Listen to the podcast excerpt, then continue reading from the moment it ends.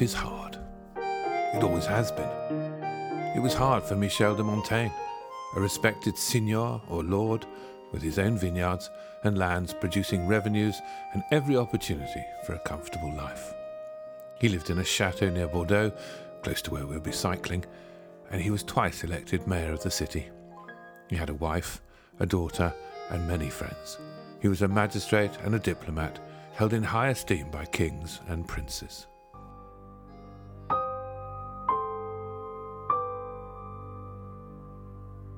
But Montaigne lived, as we do, in troubled and violent times. As a teenager, he witnessed atrocities in his home city, executions, murders, and riots firsthand. The wars of religion, fought between Catholic and Protestant factions, ravaged the country, sprouting random violence and rogue bands of soldiers who attacked and killed without discrimination or mercy. He had his fair share of personal tragedy too. His wife gave birth to six daughters, but only one, Leonore, would survive beyond infancy. If that was hard on Montaigne, pause a moment to reflect on his wife's lot. The pain, the grief, and the continual pressure to produce children, and no doubt a male heir in particular, was probably immense. He scarcely mentions any of this in his essays.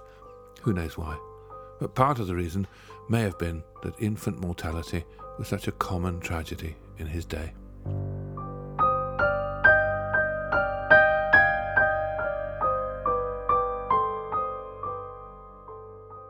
He lost his most intimate friend and soulmate, Etienne de la Boétie, to plague, the pandemic of the period. Millions had died in the fourteenth century, and the disease continued to make regular comebacks. Montaigne had to leave his home for months and take his family on the road to escape one of the outbreaks. And there were other dangers. He saw his beloved father's painful death caused by kidney stones, the same disease that would one day kill Montaigne. And soon after, his younger brother Arnaud died at twenty-three years old after being hit on the head by a tennis ball, leaving neither visible, bruised or wound, as Montaigne tells us.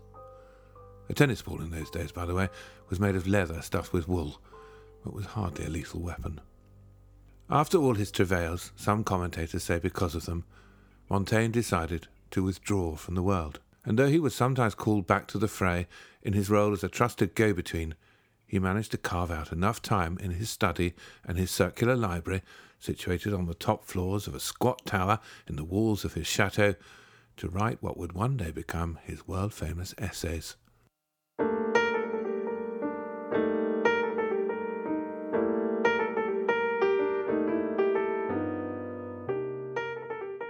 Three volumes of reflections, written over twenty years, designed, as he put it himself, to record some traits of my character and of my humours. It's a modest claim, one that belies both his motives and his achievement. When he first sat down to write the essays in fifteen seventy-two, having just turned thirty-eight years old, Montaigne was fighting his own demons. Average life expectancy for a man in his day was thirty-three, and though he says melancholy was not natural to his character, he'd lost his best friend, his father, his brother, and then his first child, only a short time before he began writing. He freely admits his thoughts were agitated, and he compares them to a runaway horse or a shapeless lump of flesh.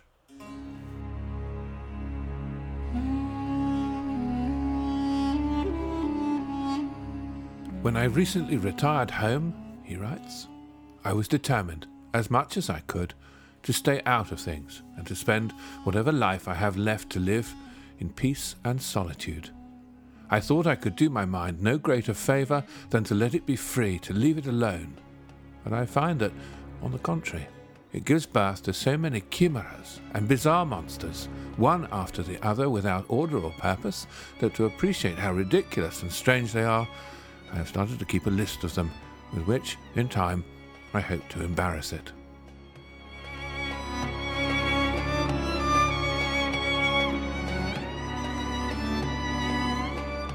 That passage comes from Montaigne's essay on idleness.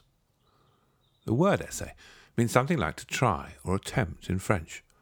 Montaigne used the term for a new kind of writing that allowed him the freedom to take a stab at all kinds of subjects, from cannibals to coaches, idleness to sleep, from the education of children to liars and fear.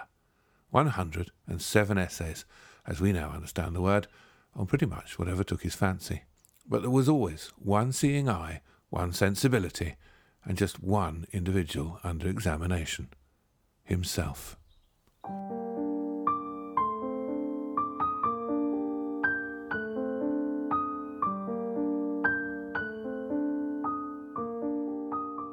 It is human nature, as expressed in his own thoughts and feelings, but also in his books, that fascinated him.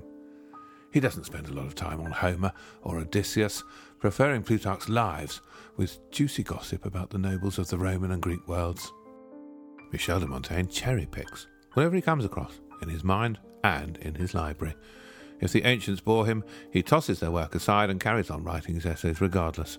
A sceptic where received opinion is concerned, a stoic in the face of adversity, an epicurean when it suited his mood, his work is questioning and curious, rambling and often funny.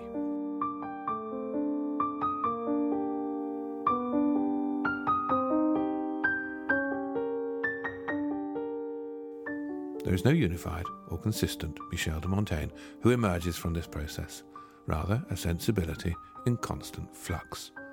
What I loved about him when I first picked up the essays, what I still respect and admire and love, is his implacable opposition to anything that vaguely resembles l'idée fixe, the fixed idea.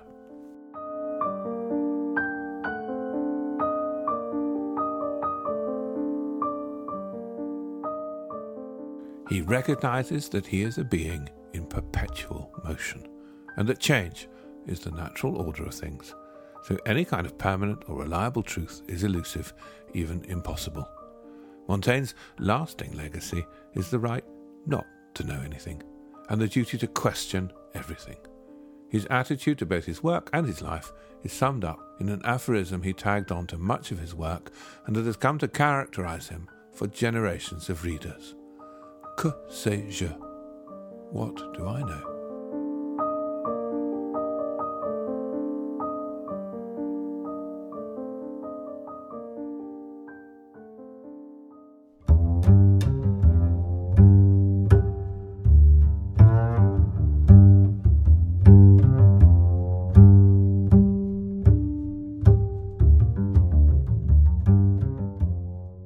Over the centuries, he has attracted a host of luminaries, acolytes and fellow travellers, many of whom have written about their relationship with him in terms both personal and profound. Ralph Waldo Emerson, the American transcendentalist and writer, had this to say on reading the essays: "It seemed to me as if I had myself written the book, in some former life, so sincerely it spoke to my thought and experience." The philosopher, Friedrich Nietzsche, wrote this in eighteen seventy-four. "I know of only one writer whom, in point of honesty, I can rank with Schopenhauer, and even above him, and that is Montaigne. The fact that such a man has written truly adds to the joy of living on this earth."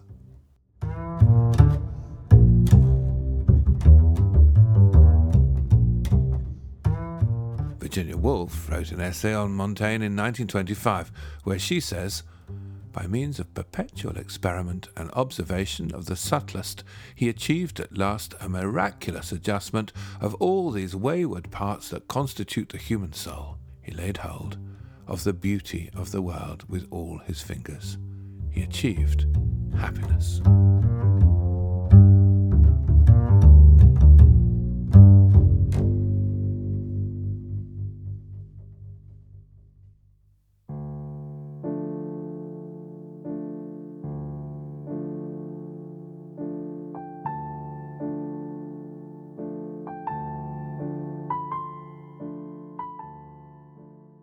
Though in uncovering just how many fans Michel has had over the centuries, I came across the novelist Stefan Zweig's Hommage, and whilst I'm proud to say I attempted to read it in French, I have to confess a translation app did most of the heavy lifting.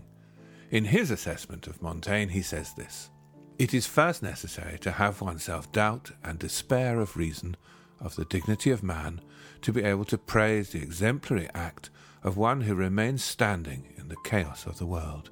It was only when fate made us brothers that Montaigne brought me his help, his consolation, his irreplaceable friendship."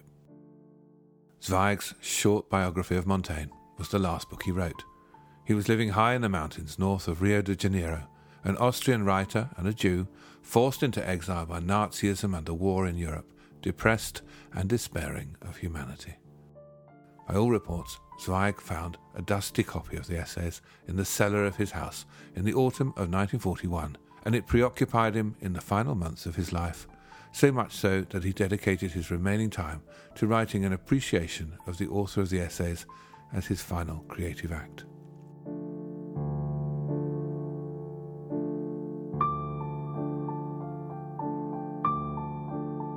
In February nineteen forty-two, he and his wife Lotte were found dead in their home. The cause was barbiturate overdose. Zweig's suicide note read in part, "To start everything anew after a man's sixtieth year requires special powers, and my own power has been expended after years of wandering homeless."